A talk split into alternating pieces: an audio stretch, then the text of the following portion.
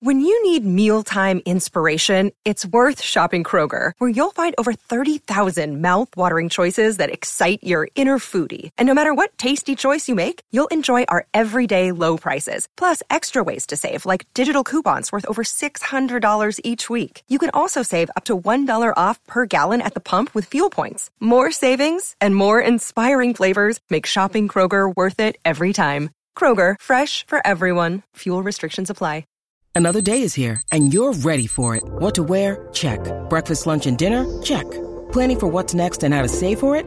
That's where Bank of America can help.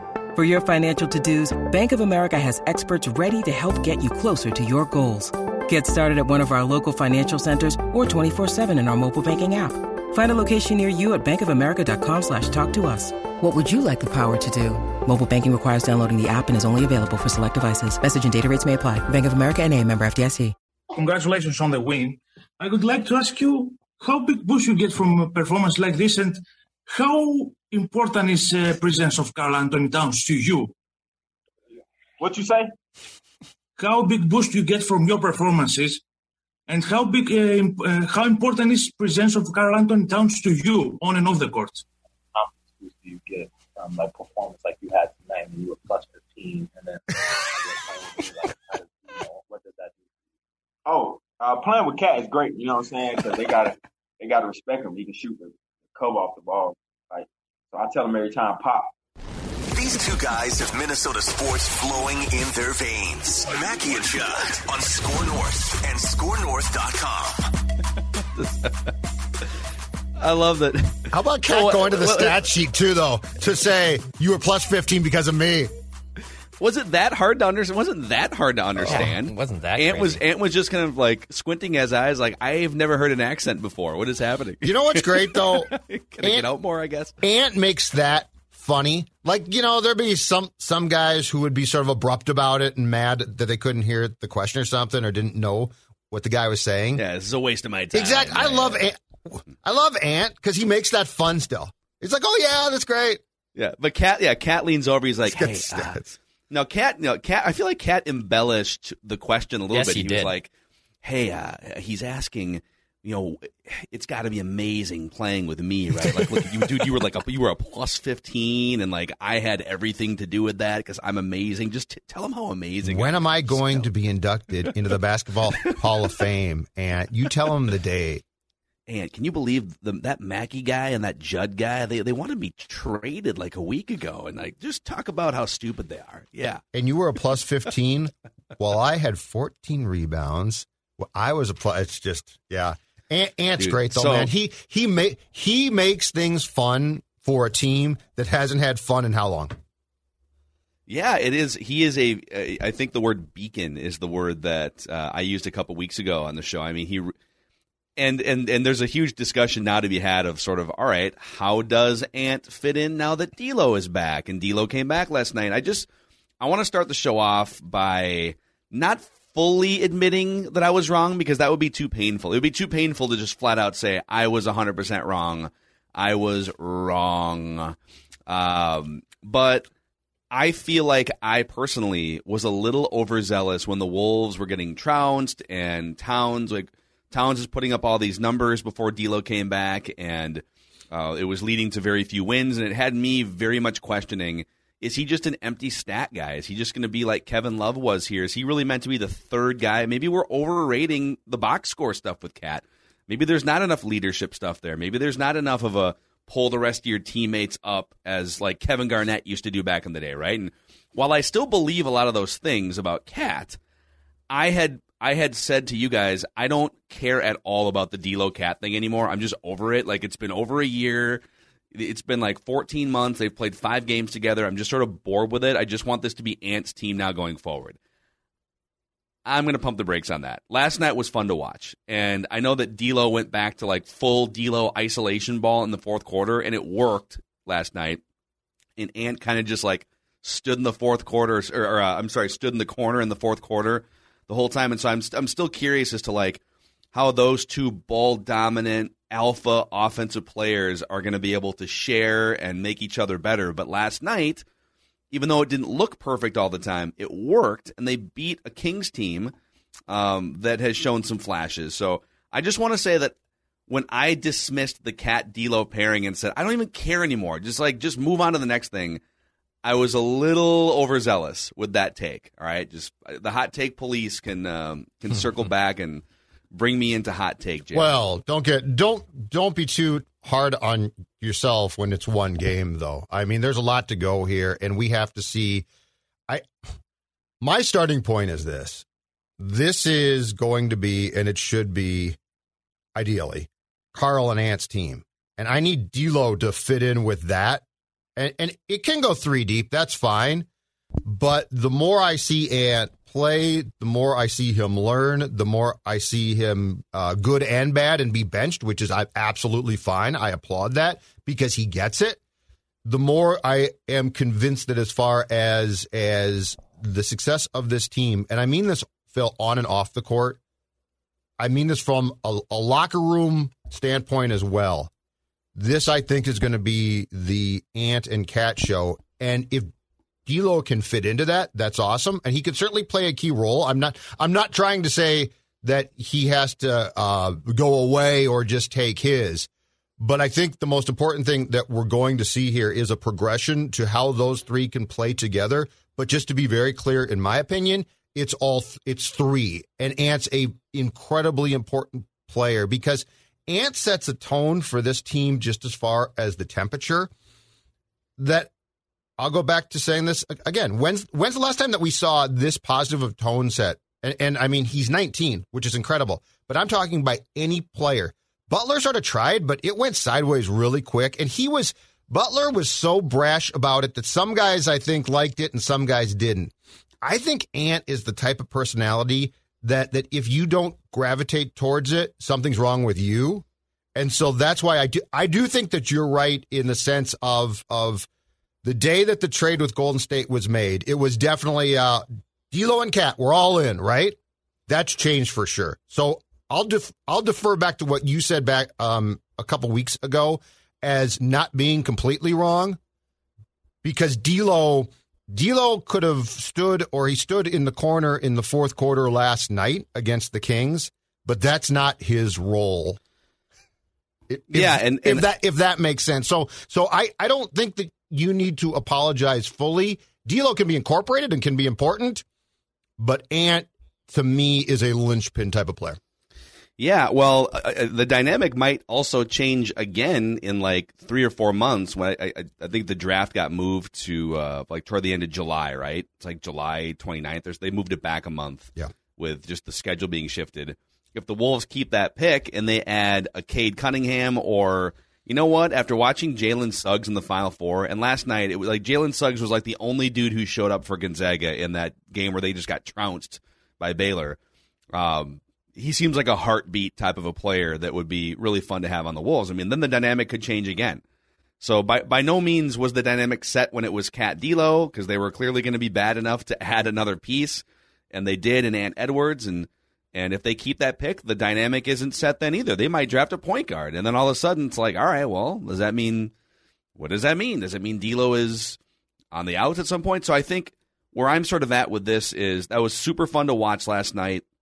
Um, it was worth the payoff because that is exactly what we were sold, right? Which is you get the you get the pieces on the court, and then the other the other piece of the puzzle here, and you know, it's just it's it's going to be a knock on Ryan Saunders, no matter how you frame it get the pieces that are supposed to be on the court and then and then strategically put those pieces in a position to maximize themselves. And our question to Gerson Rosas when he came on the show last week was, hey, this whole D'Lo and Ant combination, if you look statistically early in the season, you know, they had played like 100 minutes or whatever it was, 130 minutes on the court together, and it was the worst two man pairing of any two man pairing on the Wolves roster. Yeah. So what you know, what makes and by the way, Rubio and D'Lo was a terrible statistical pairing too. So like, what is it about D'Lo, or what is it about D'Lo and Ant that just makes it so that they can't operate together? And his answer was, well.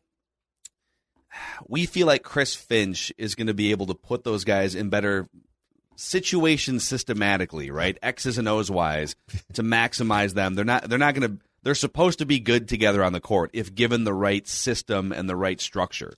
And it was, I mean, if you could rephrase it, it was Ryan didn't know what he was doing with those guys. We think Chris Finch does. Mm-hmm. And so even though the season is lost and we would prefer them to lose more games than win so they can keep uh, in the bottom three and get the, the top lottery percentage, I would love to see some progress among those three so that you can kind of know going into the summer one way or the other. Uh, One way or the other. It would be nice to know going into the summer. Are you building around these three guys or does one of them have to go? Right? And then it'll help you know who you should draft if you keep your pick. Yeah, and my guess is that, that we're not going to get that uh, because I think what you're going to need with when Chris Finch came in is a training camp to sort of get things together to see because I mean his system is probably what's fair 30% installed 25% like, there's no way to come in and and Yeah, with no practice time install what you uh, schematically want to do. So my guess is we're going to need a full training camp into next year the tough thing about wanting them to lose be- because I am Dr. Tank um, the difficult thing about that one is losing's fine but I'm with you on progress like you don't want them sucking does you no good. Like it gets you it gets you closer to the pick, I guess, and keeping it. That's a good thing. But as far as like n- this is a core group that you should see something from now. Like it's not it's not uh well there's still eight players away and these guys are all G leaguers and they stink. Yeah, th- So- these are the three main dudes. Exactly. These are the three main dudes. Exactly. So Yeah. there, so there's no, so there's no real grand upside as far as they go to being awful. Hmm. It's a Yep. weird, it's it's a weird tightrope because you want the losses, you definitely want to keep the pick, but you also don't want them to to not develop a chemistry. Yep. Dex, let's hear more from the post game here. I know you've got a few uh, uh, clips. You got Chris Finch. You got more from Ant and Cat. So let's uh, let's hear more from the triumphant Timberwolves. This is uh, win. Anthony Edwards talking about D'Lo's return. Listen, It's the man. Cat and D'Lo scores the ball. So when they come back, I, I don't feel pressure when they gone. When they back, I never feel pressure. I love this game. This is what I've been doing my whole life. Uh, I feel like I'm pretty good at it. Uh, so I never feel pressured when I'm on the floor. I just have fun, and, and I'm just blessed to be out there to have fun with my brothers. That's it. dude I, I i i wish that that we could like produce the the i heart emojis on me right now this is me just like every time Ant edwards talks like dude i i love that guy he's awesome Do you know? Do you know what he is? And Gerson said this to us last week. Gerson said he's learning. He's really raw. And then I think the last part of his statement was he's a football player playing basketball. Ant is, and I mean this in a good way. Ant is a wide receiver or a defensive back in terms of like cockiness, and I love it. And he's so self assured like he he reminds me of of a skill position player in football. He really does. As far as but he his- does, but but not in like it. Like when I think of receivers, I think Yeah. super confident, cocky. But, But- I also feel like they're covering up for their own insecurities, and then sometimes they lash out at their teammates because they aren't getting the ball. but and let- he's not that. But let me th- throw this at you regarding the the discussion on receivers. What have we always said is their problem? They're insecure because they don't control the ball. Like they need the quarterback. And so they're always like, I can do more because of this, right? If you had a receiver who who played basketball and could control his fate, I think the the attitude of that player might be different. And that's how Ant Ant just comes off, and I love it, but he comes off like to me way more of a football type of cocky, but fun and brash. Um, but it remi- it reminds me of of a receiver if you allow them to actually throw themselves the football because there's a do have, confidence there. do we have any more Ant clips? I just I just want to watch Ant talk confidently as a 19 year old and bring sunshine and a heartbeat to the organization. I love how he leans back too. We have uh we have Kat talking about Ant's development. I think we might have another one digging in here, but I'll, I'll play this one to start. he's the rookie of the year. I mean, I don't know what else to say. You know, he's proven in history books. He's proven it to his teammates, and he's proven it to this league. I believe. Uh, he's proven why he was picked number one. He's the most special, special talent in that draft class. And it's, you know, it's not close in my opinion. So like I said before, we made the right decision. I'm not saying this just because he's right here, because that's the fact. You know, capping that you know, he, he's the best, and he's the best of the best. Okay, so we, we do have one more really quick. We have one more ant clip, but shout out to our producer Jason. He put explicit in the parentheses. So there is an explicit in this clip that, that I can load in here, but just just fair warning. Even though we're we're now mostly podcast, but there is an explicit. I don't know if you want to want to play it or not. What do you think? How explicit is it? I haven't listened to We it. don't. He clearly doesn't know. Let's wanna- let's let's save it for maybe next time, and uh, Should we- because we'll screen even though it we off can't the get it, we can't get in trouble. We do clip some of these things for the radio, and the company would prefer that we stay above FCC board. So, Sure. What if we hear? Let's hear from Chris Finch on D'Lo's first game back. Unless he dropped a couple f bombs in here, maybe. Well, I guess Hope we'll find We'll out. find out. thought the shots he took for the most part in his first run on the floor were good shots. Um, they were, you know, he was always going to be rusty finding his timing. Uh, had a great cut to the basket when they doubled cat in the post. Um, you know, just some good, good moments where he just kind of got off the ball early on offense at the right time. Uh, and then, you know, we were able to play with him and Cat uh, in some splits at the top of the floor down the stretch where, you know, he, he was able to read the defense and get some separation. I will tell you, uh, you know that your Wolves' psyche is fragile after years and years and years of just being pounded on as a Wolves fan. Yeah. When they can beat Sacramento and basically just like give cliche answers in a post game press conference, and I'm sitting here like, oh yes, injected into my veins, Sacramento, yes. Um, so yeah, it's it, the, last night was uh, was fun to watch, and it was it was good to see the three main star players operating fairly well together and winning a game. That is the blueprint. By the way, our Wolves discussions here today are powered by our friends and the Wolves' friends, Federated Insurance. So Federated's been helping business owners in the state of Minnesota for over 100 years. They've been a partner throughout the years of the Timberwolves. And uh, I can tell you there's a full list of industries that Federated protects on their website. You can find out how they can help your business at federatedinsurance.com. My Shield is a tool that they just recently launched as well in the last few months that can help your business. So, peace of mind, risk management tools. Federated's been doing it for a long, long time, and just a bunch of great, smart people working over there, a bunch of charitable people. So, find out more at federatedinsurance.com. And remember, at Federated, it's our business to protect yours. Any final Wolves thoughts? Yeah, you I got a question before we for you. transition to uh, the best team in baseball. Not back. In my mind, anyways. Not back next year. Okogie, Culver, or both. Culver's gone for sure. Seven minutes I mean, last dude, night. did you see how quick that dude got yanked after? Oh for one. Yeah, seven minutes last night. He got seven. Okogie started uh, and was two for three from the field, but my God, he Culver, he Culver's one of the either. biggest. Culver's one of the biggest busts in franchise history. And Whoa, it's a franchise. whoa, whoa! I think And that's a friend. I think No. that's accurate. No, the, I mean, think. Yes, it's fine to say, but think about. Okay, the Mount Rushmore. You got to go Mount Rushmore. Wow. All right, hold on. Hot Take Cops is recorded on location with the men and women of sports talk. All suspects are innocent until proven guilty in Hot Take Court. Wow. All right. I need to pull up a list here. Yeah, you got to go. like, you I mean, got to think go about- Mount Rushmore. No, I'm. I'm not. I'm not debating you. I'm saying that that statement puts him in in rare air. Does it though? Well, Think a, about the Wolves, Wolves draft bust. Yes, Oh, I see what you're saying. I'm okay. I'm saying think about the bust in franchise history. Like Yeah. you have a glorious list. All right. So so he. Let's see if he's on the Mount Rushmore here. Let, let's just start in recent history. Okay, All we're right, gonna go fir- first I'll round only, and we're and it's got to be top ten picks only. I Yes. mean, like Okogie's Okogie's kind of a bust, but yeah, he was a he was the twentieth pick. you Yeah. know? it happens. Was it Derrick Williams? Derrick Williams. Let's so let you you keep track of these, Judd. I'm then we'll writing out down. on I'm my writing them Rushmore. Okay, so Jarrett Culver, Mm-hmm. Derrick Williams, Mm-hmm. Kris Dunn, Mm-hmm. Johnny Flynn. Johnny Flynn. I'd say Yeah. yeah, yeah. Johnny Flynn. Um, you got Derrick Williams. Wes Johnson was a fourth overall pick, but you know he stuck in the league for a while. Yeah, but he's still a Wolves bust. He's a bust. And then I think we should add.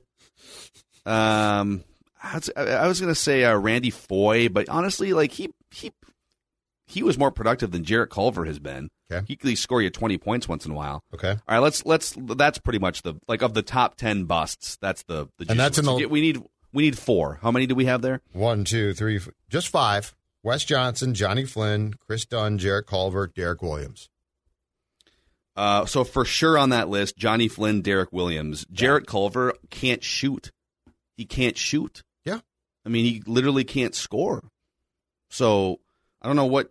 At least Derrick Williams could fly above the rim and throw an alley oop down once in a while. Yep. You know, maybe knock a three down. So Culver, Flynn, Williams, and then who are the other two again? Dunn and Wes Johnson.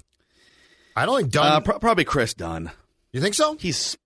I mean, West West I Johnson mean- stuck in the league for like eight years, didn't he? I mean, they're both garbage. It'd be fun. it'd be fun to go back and do an all-time Wolves Wolves top ten. Would it, would it be fun? Oh yeah. Are you kidding? You These tra- exercises. they they traded up too. They traded up to get Culver. Well, they, they- they, they- traded Saric. They didn't wanted they? some. They wanted somebody else.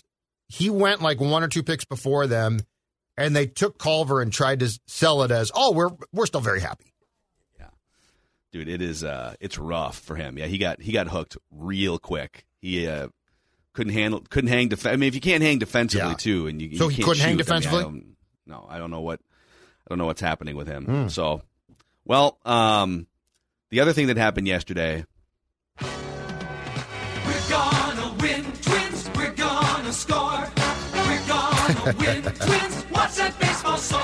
and we'll get to wild too uh we've got a got an interesting vegas angle on uh, the minnesota wild but the twins put a hurt on the detroit tigers yesterday uh, they improved what now to three and one on the season. Should be four and zero if not for a messy ninth inning against the Brew Crew. Juggernaut. And here comes Pat. Pat, Thanks, just, Patrick Pat did the same thing to me. He Little opened the door, Chick-fil-A. brought me a Thanks, chicken sandwich, and Thanks, Pat. I Thank you. appreciate that. Yeah, I mean, Chick-fil-A. Pat's welcome to participate in the uh, Talking Twins segment. I think he's gonna go do a thing here. with I think he's about to Chris hit, hit with Reavers. Reavers and do some talking twins. But yes, Wait, so, just, Sa- just so, some Sa- so Santa. Pat just came in and we dropped got, off a bunch we of got tips sandwiches, outdoor b- barbecue thing, uh, grill going today at Hubbard Big here. time. Big time. Oh, we are back. yeah, I want to tell you guys, I'm getting my vaccine tomorrow. nice. Uh, I'm getting mine out here in Friday. Washington. All Okay, right. I'm finally getting mine on Friday.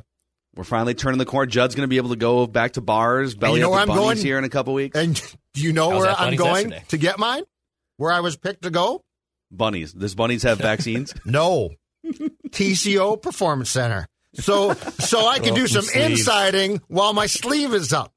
I can Maybe do some you and insiding. Orlando, well, you and Orlando Brown Jr. will both be Hey, getting Rick, your vaccines. Rick, Rick, give me, give me the prick. No. Give me the prick, Rick. Just Oh, give me it right now. Stop.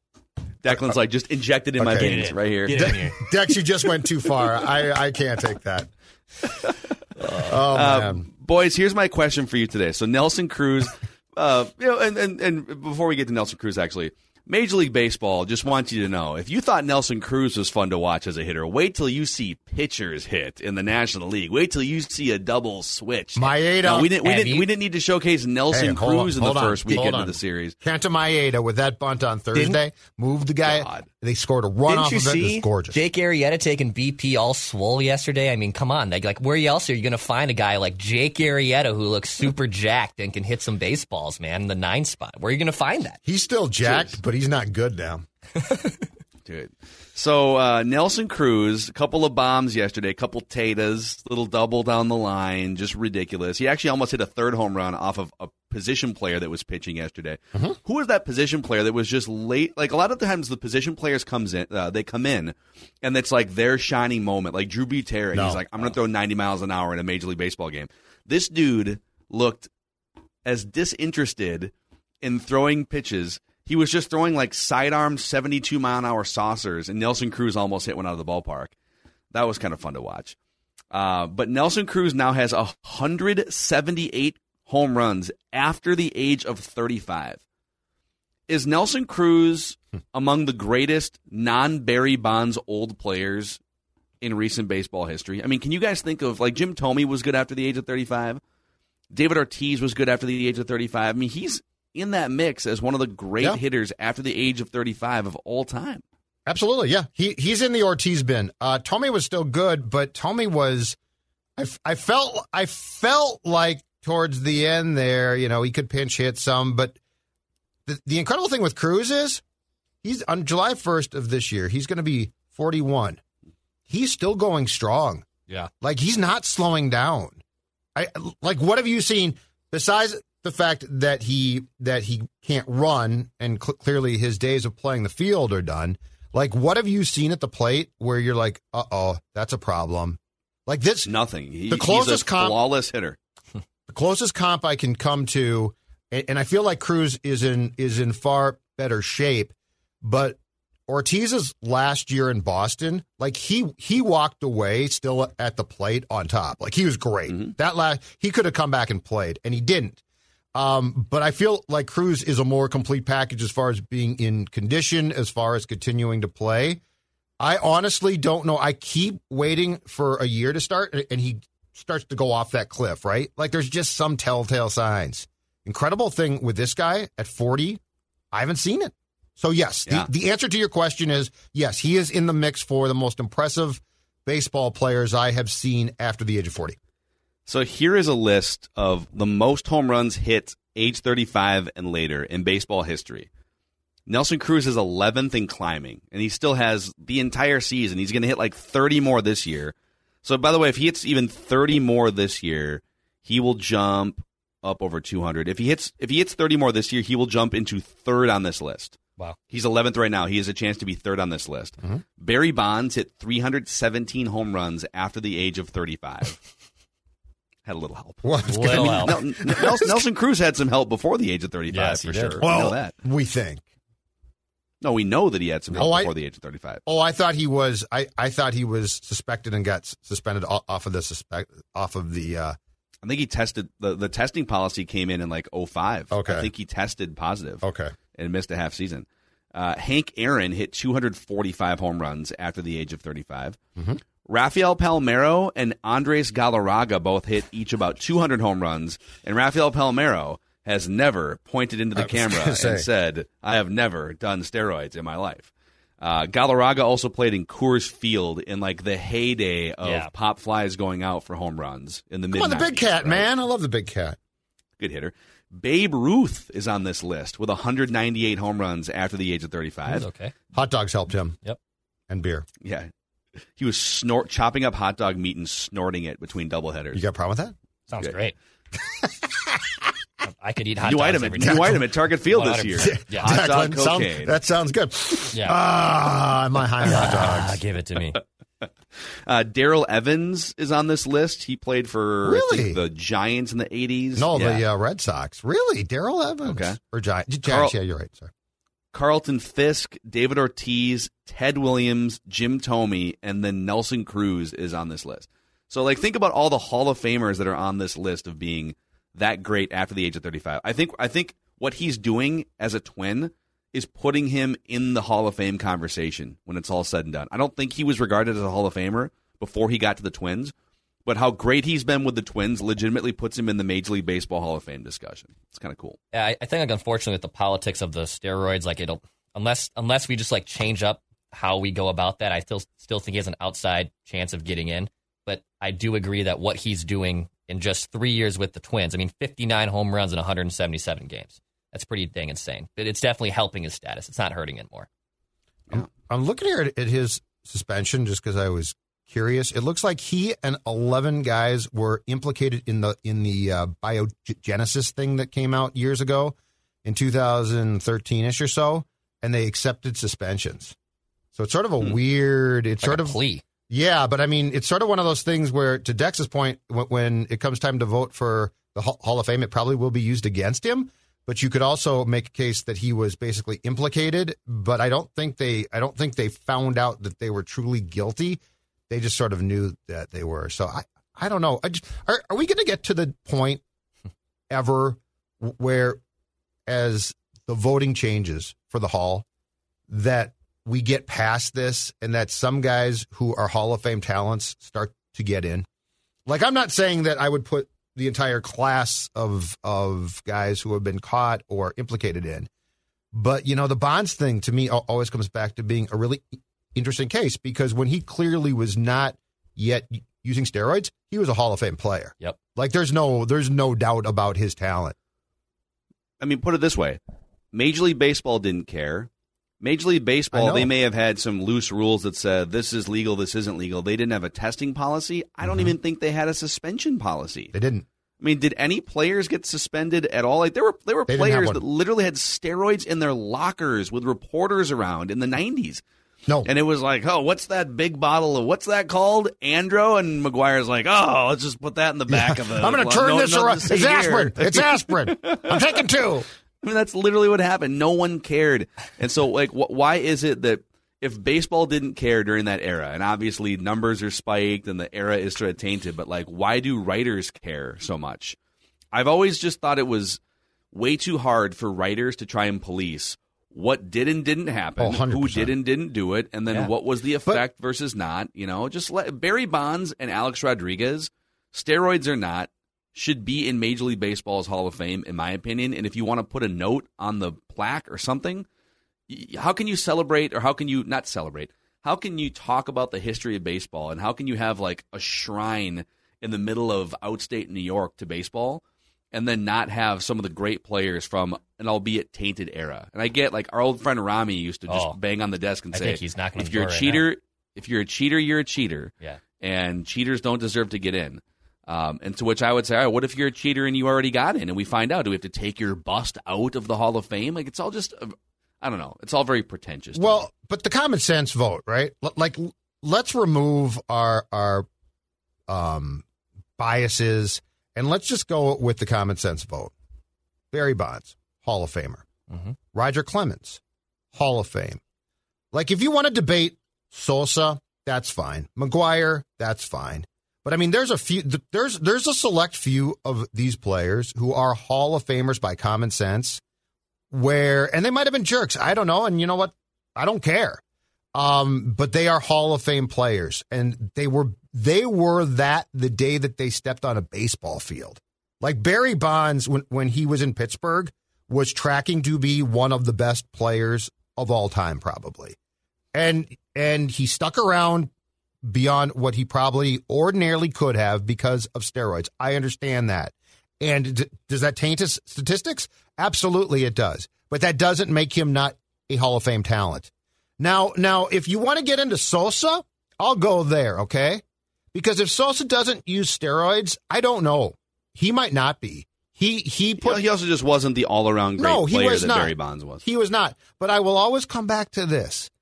The summer of 98, baseball was basically saved because the the strike in 94 was deadly and people didn't come back. Like fans didn't come back.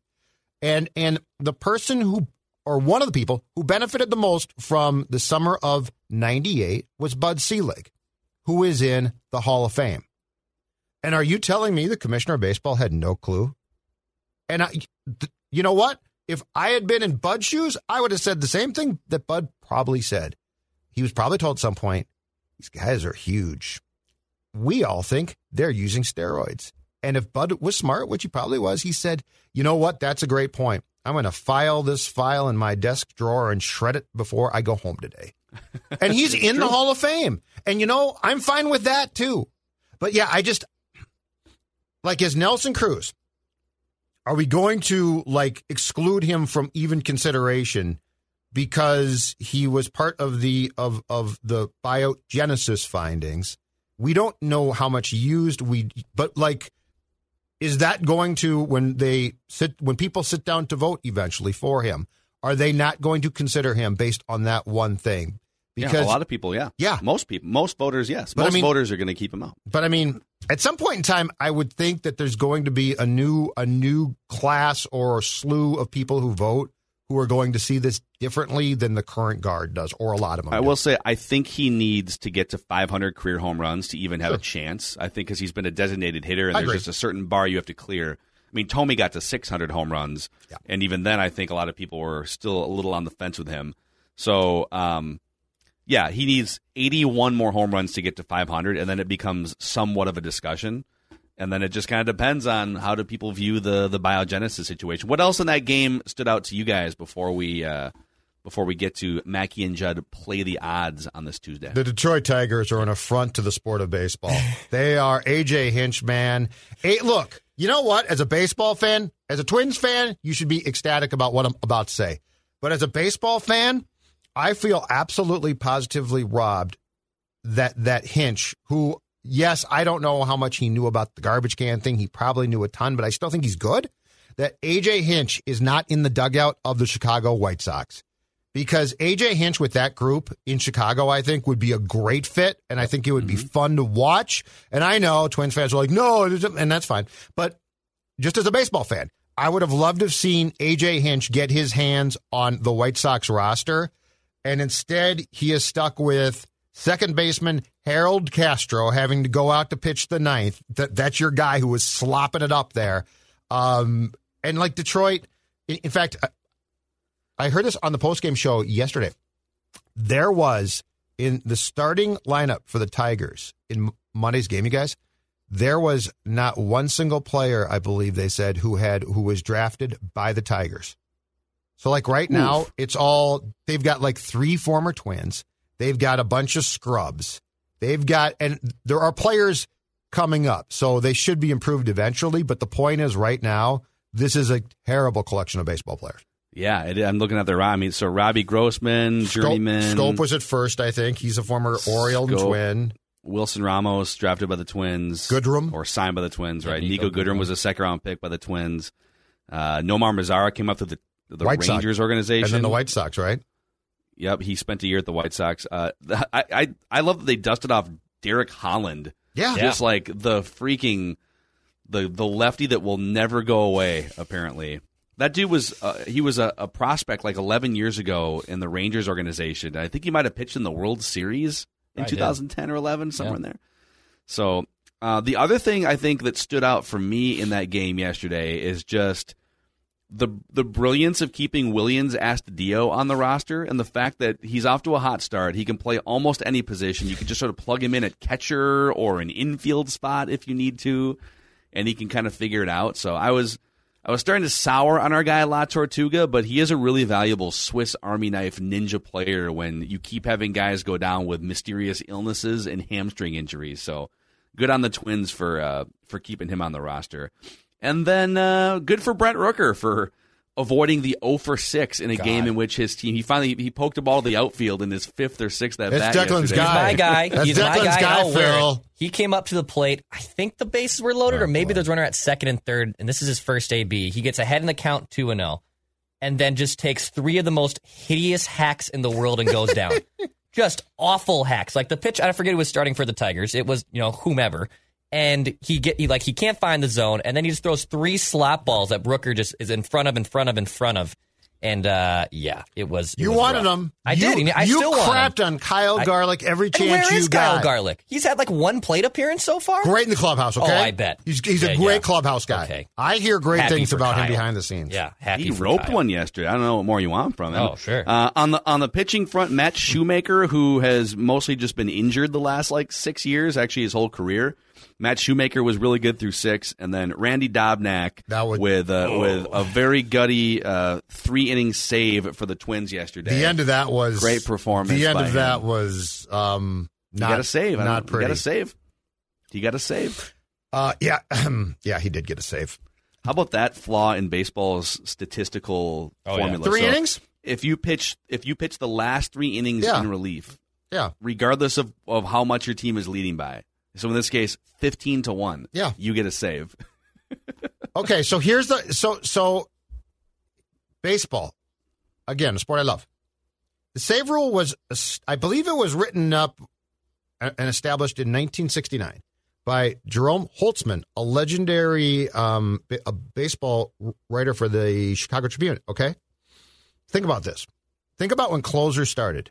Like it was normal to come in. The fireman, the fi- the fireman was the fireman because he came in for like long periods of time like you know Rollie Fingers would come in and pitch three without giving it a thought. Right? We're still operating. I mean, th- this is the incredible thing. With all of the the analytics and statistics that we now have, we are still operating with the save rule, which in arbitration remains incredibly important. I'm sure, as is from 1969. Yeah. Think about that and for a second. And Tony La Russa still abides by it, uh, by the by the book. Did you Keep guys your best reliever on the bench until your team has a lead. did you guys see what transpired in the Phillies Mets game last night, in which the Phillies rallied for a five to three win? Okay, so I will fully admit I believe this was his first appearance, but I've had my doubts about this move, and it didn't work last night for sure. Our old friend Trevor May came in Oh no. from the bullpen against the Phillies. DeGrom, by the way, had gone six, given up three hits, no runs, two walks, seven strikeouts. So a great start. Trevor May comes in as the second reliever out of the bullpen for the Mets. One third of an inning, two hits, three runs, two earned, one walk, one strikeout, and the loss. I just don't know. And I mean, I might be proved totally wrong here, okay? But from the second he signed that deal, with just how he thinks and operates and sort of melts down at times, I don't know that New York is the right market for Trevor May. Was he was he uh was he gaming after the game? Oh boy, here we go. I'm trying to have a serious discussion, and you're just taking cheap shots. at it. Do you think at any point during that crooked number outing, do you think he was thinking about gaming? Of course, Oh man, there's a runner on first right now. but I'm really. Hmm. Wonder if I can get to level 17.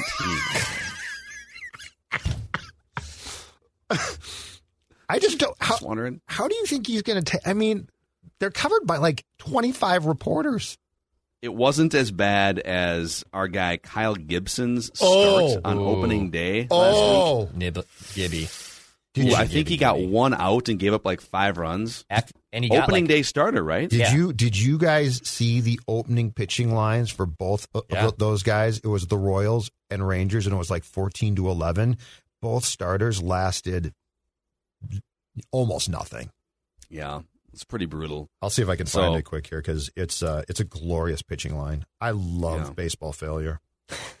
Ba- baseball failure is almost more fun than baseball success. you like all failures. You're, you're, You know what though? I especially You're the enjoy- most.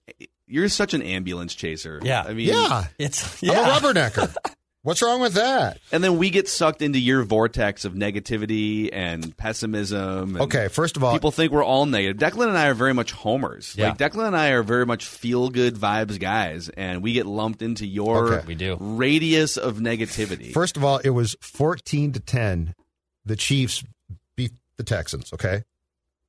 It was the Royals Oh, I see. 14, I see. the Rangers 10, okay? So so Brad Keller starts for KC. One and one third, nine hits, six runs, all earned, two walks. He's out. That's bad. Oof. That's bad. Uh Gibby said, hold my beer. One third of an inning, four hits, five runs, all earned, three walks, one strikeout. oh my god! And I think they used like a combined 14 or 15 pitchers between the two teams. aggressive, aggressive. Enjoy. Well, hopefully, hopefully there's a. Well, Judd doesn't hope, but like hopefully there's a bounce back for our guy Gibby. Judd just wants him to melt down all the oh, time. Oh, it's more fun when he melts down. then- It's a great box score. I love box Judd's scores. like, I hope he melts down again and then gets cut and then goes broke. Like that's where no, Judd's mind is at. no, I'm not like- rooting. I'm rooting for people to fail, not not to be destitute. Um, I think Declan found a new sounder for what we're gonna we're gonna start calling this. So we you know we're not we're not the biggest sports gambling guys in terms of putting our money where our mouths are, but we are very interested in the sports gambling world, and so. Uh, we're gonna call this. We're gonna we're gonna dust this off once a week or so. Mackey and Judd play the odds. There you like go, that? Judd. That good? Mackey and Judd play the Um, odds. Money. Um, so we're gonna we're gonna take a look at what Vegas and other sports betting properties are saying about our Minnesota teams, and just sort of get the get the vibe from the sharks and the pros and uh, some of the sports books to see. And so the Wild last night they they attempted their best furious rallies effort. They uh, they came within one goal in the final minute of that game last night, but they uh, they eventually succumbed to the best team in the NHL, Colorado. So right now, according to DraftKings Sportsbook, I'm going to give you in order the teams that are most likely to win the cup. And you guys tell me if you agree or disagree with where the Wild fall according to Vegas. All right? All right. And by the way, um, I think this was updated after last night's game. I don't know how much one game would affect this, but I think this is recently updated as of last night's game here. Colorado, three and a half to one. They're a plus 350. Yeah. Tampa Bay Lightning, plus 600. Mhm. So six to one. Vegas, eight to one. Toronto nine to one, Carolina thirteen to one. Stop me if I get to a team that you think, oh my god, like the Object. Wild have a better chance than that team. Okay. New York Islanders fourteen to one. That, that's Dex' My club. team. Yeah, my team. Dex loves that team. My preseason pick. They're pretty boring, but he loves them. Mm-hmm. The Canadiens and the Capitals both fifteen to one. The Florida Panthers eighteen to one. And then the Wild right in there also at 18 to 1 along with the Pittsburgh Penguins. Okay, hmm. I Do you feel like the Wild are being snubbed as well as they've been playing and as they've been playing some of the top teams tough and beating Vegas, right? Yeah. Are they getting snubbed here according to DraftKings Sportsbook? not really snubbed. They're getting, I think, Declan a little bit left behind in. I think they're as good or better than Montreal. So I, I would put them I would put them up, but I, I mean that's what three spots, Phil. So Yes. so they're not no no they're they're not being screwed. It, it, it's not it's not um terrible odds. I would say that they should be about the same as the Canadiens. That'd Yeah. be fair. The Fl- Florida's really hot right now, just like the Wild are. So I can understand why people are starting to buy in on Florida. But even then, I, I would say I would put the Wild ahead of, Florida. I'd put the Wild ahead of Florida 100. percent Like, uh, and I'm looking at the same list you are too, Phil. I mean, It's Bruins- very heavy on Eastern Conference Yeah, teams are. here. by That's the way. really shocking, by the Um, way. They have the same odds as the Penguins. Penguins are in a real tough division and tough spot to get there. They have a better odds than the Bruins, which is if you just told me that in the preseason at this point, I would have said you're crazy. But Bruins the, got goalie problems right yeah, now, the though. Bruins are are a mess. Rask is I, hurt. I think they're right around where they should be. They're right around where they should be. So They could be right around Montreal, but I think they're in the perfect spot.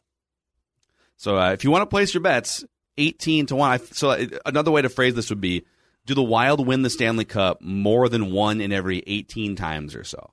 And Like if they ra- if they ran the Stanley Cup playoffs 18 times, would the Mhm. Wild hoist the Stanley Cup at least once? I think the I think the answer is yes. I mean, yeah, I'm not going to that's sit here close. and and uh, pretend to know enough about like the Islanders and some of the Eastern Conference teams you might have to Well- contest with at some point, but I think my I'm going to question. say, I'm gonna say that they, if you ran it 18 times, they would at least win it once. I think my question is this: it's it's twofold about the Avs. One, does Grubauer in, in goal stay healthy? Because if he does, he's been great, uh, but he's been hurt. I think he got hurt twice last season. And then my second question about the Avs is: Do they apply themselves consistently? Because they are an in and out team, and when they're in, they're not going to be beat.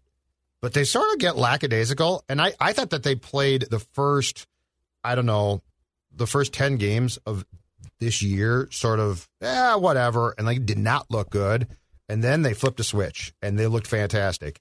But if they're if they are going to uh if they can stay healthy especially in goal and they apply themselves throughout the playoffs they are so damn good right now. They're real good. they are fantastic. In fact I saw them last night boys. So i figured it out. I figured out what the i figured out while last night was not ne- necessarily a positive, I actually came away from last night feeling optimistic. And here's why. So the Avs right now are to the Wild as the Blackhawks were previously. They're just a better team. Like like it doesn't make the Wild bad. They're not bad. But the difference between the two teams and the skill is clearly, or, or it used to be advantage Blackhawks, and now it's advantage Avs. Okay, but if you recall, back then with the Blackhawks, that Wild team was pretty much capped out on talent, and like they could try and add guys, but like that, that was. I mean, I'll go through the entire list. Parise and Suter and Granlund and Scandella, and you weren't going to add a lot to that. Like you had your guys and your guys weren't as good as their guys, and there really was not much that you could do about that. The nice thing here is the Wild's playing pretty well. The Wild has talent, but the Wild is not yet even close to being, I don't think, what they're going to be. And and the starting point to me is Kaprizov and to a little bit of a lesser degree Fiala give you a starting point that you never had back in the Blackhawks days. Mhm. So so what I take away from this is the Avs are the superior team to you, but you're on the come here. Like you're not capped out. You're you're not trying to compete and you're saying, "Oh boy, you know our guys are good, but they're not this good." You're saying that, but you're saying that with talent coming up and more building to be done. This is a really good place to be as far as as the next step or two should get you at least closer to where the the Avs are. And I'm going to give you my prime example of that right now is so the Wild takes a one rip lead in the first period last night. Colorado comes back in the second and they score four goals. And the Wild looks awful. And the Wild gets blown off the ice. The Furious rallies then appear in the third and score three goals, and, and the F score one more and win five to four. The Wild's whole post game thing was we let down in the second period. We've got to be in their face. We've got to slow them down, blah, blah, blah. Okay. That's not how, privately, that's not how I think they see it or should see it. The day is going to come where where you say our talent can match your talent. Like if my whole thing is I'm going to get in your face, right? Like that's the old school thing. I'm going to get in your and I'm going to disturb you and I'm going to slow your guys down. We're gonna muck yeah, it up. That, that's exactly right, right? We're going to play our system. I'm not saying that's not important, but what I really like about the Wild is they are headed in the direction of the day coming where they can say, "Screw it, we can match you," and that's where it's going to get fun.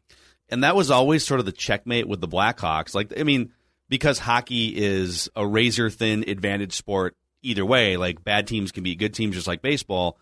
The checkmate for the Wild was they were never going to be able to match talent with Chicago's for sure their top line. And even in a couple of those years, it was like you looked at Chicago's second line and it was like, oh my God, that would be the Wild's first line. Um, maybe put Zach Parise in there somewhere. And so it sounds like what you're saying is you don't have that glass ceiling on this team because you might be able to match Colorado's top line in a year. Let's say you add a center or something, right? Like that you might just have the better top line or at least an equal top line.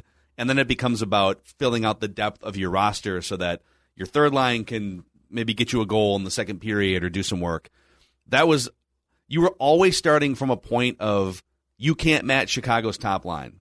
So you have to come up with ways systematically to muddy the game up or or maybe maybe you get lucky and your fourth line maybe Erik Haula gets hot for a couple games or something. That was literally what they were banking on right. against Chicago right? You're right. so so the way you paint it and now they still have to put in the work they still have to acquire some talent or hit on a couple draft picks and develop. Like it's still up to them to fulfill the upside here but I like the way you painted it and it makes a lot of sense. How how wide is Colorado's window right now?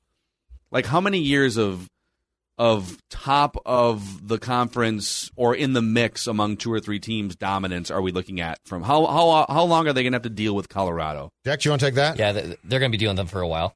I mean, Landeskog's 28. MacKinnon, I believe, is still 25, 26. Like, God, I mean, he debuted Still in in his first contract, right? He's still on it. He's Um, playing for nothing, Phil. Yeah, Tyson, uh, not Tyson Barrie, excuse me. Cale Makar is an absolute stud. Like they have pillars Yeah. on the forwards. Cale Makar is one of the best defensemen in the game.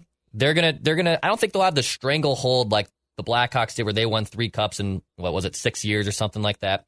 They haven't won one with this group yet, but I do think them and Vegas have an, a slight advantage on the Wild. Where I think where it's also important where Minnesota can get into the conversation is as volatile as the position of goaltending is. The Wild have found goaltending, like they found it with Talbot, they have found it with Kaapo. Where before, when you were trying to make those runs, you were running out Bryzgalov, Kuemper, Backstrom was a shell of himself. Dubnyk had a nice little run, but by then Rolson? you weren't able to do anything. Yeah, I could keep going down the list.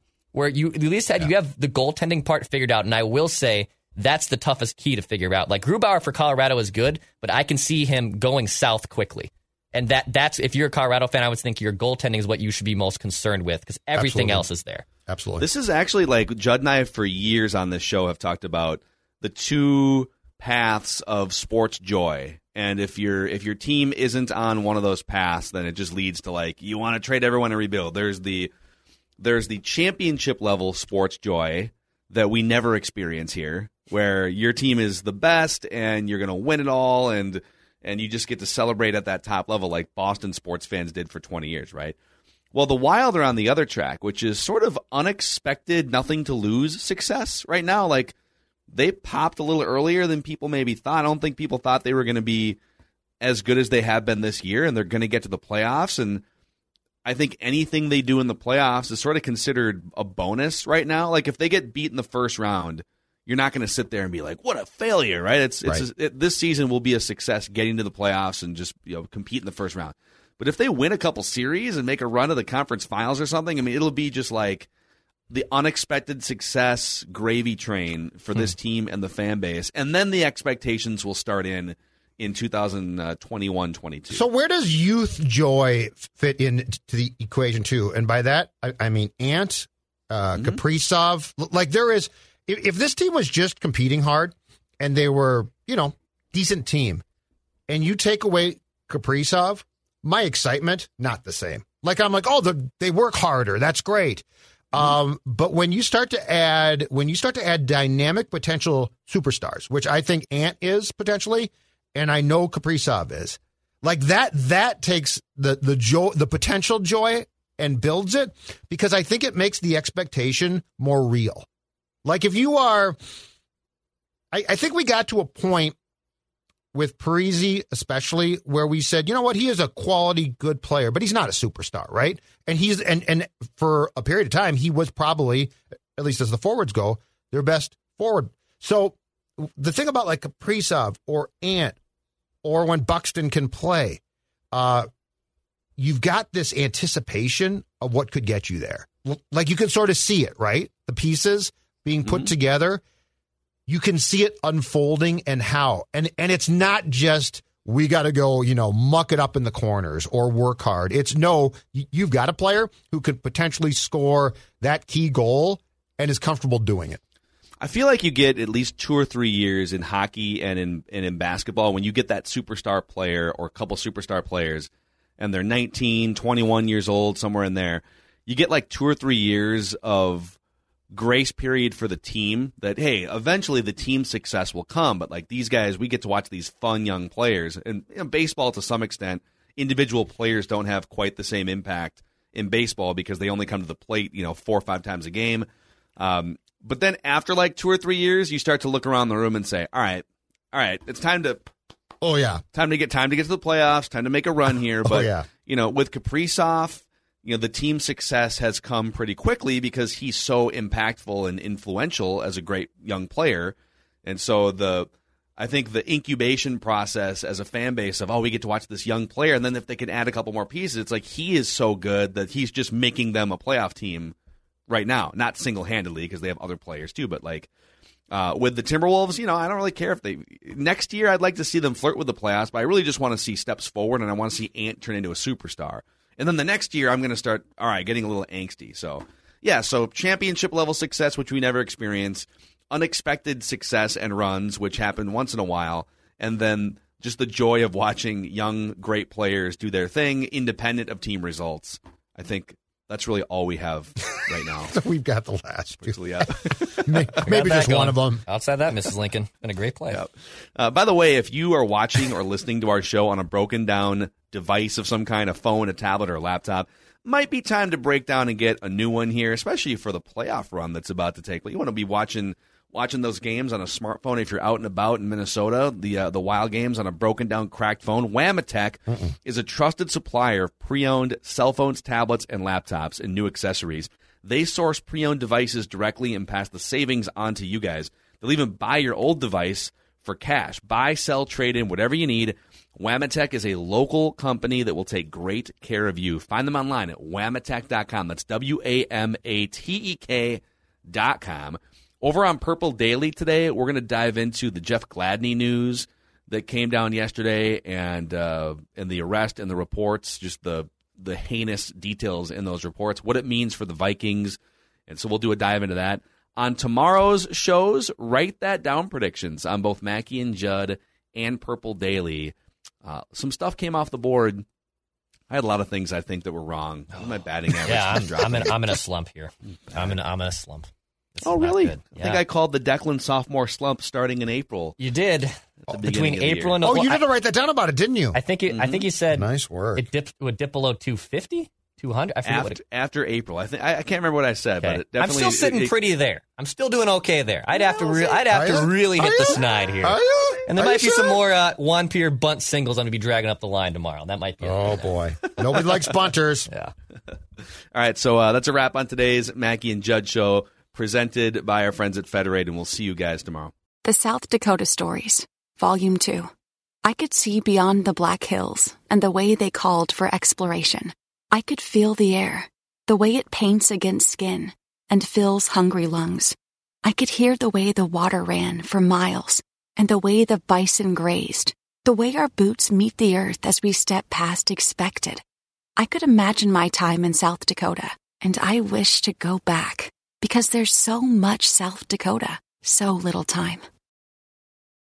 This holiday, whether you're making a Baker's Simple Truth turkey for 40 or a Murray's Baked Brie for 2, Baker's has fast, fresh delivery and free pickup, so you can make holiday meals that bring you all together to create memories that last. Baker's, fresh for everyone. Free pickup on orders of $35 or more. Restrictions may apply.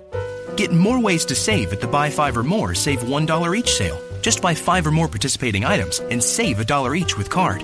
Baker's, fresh for everyone.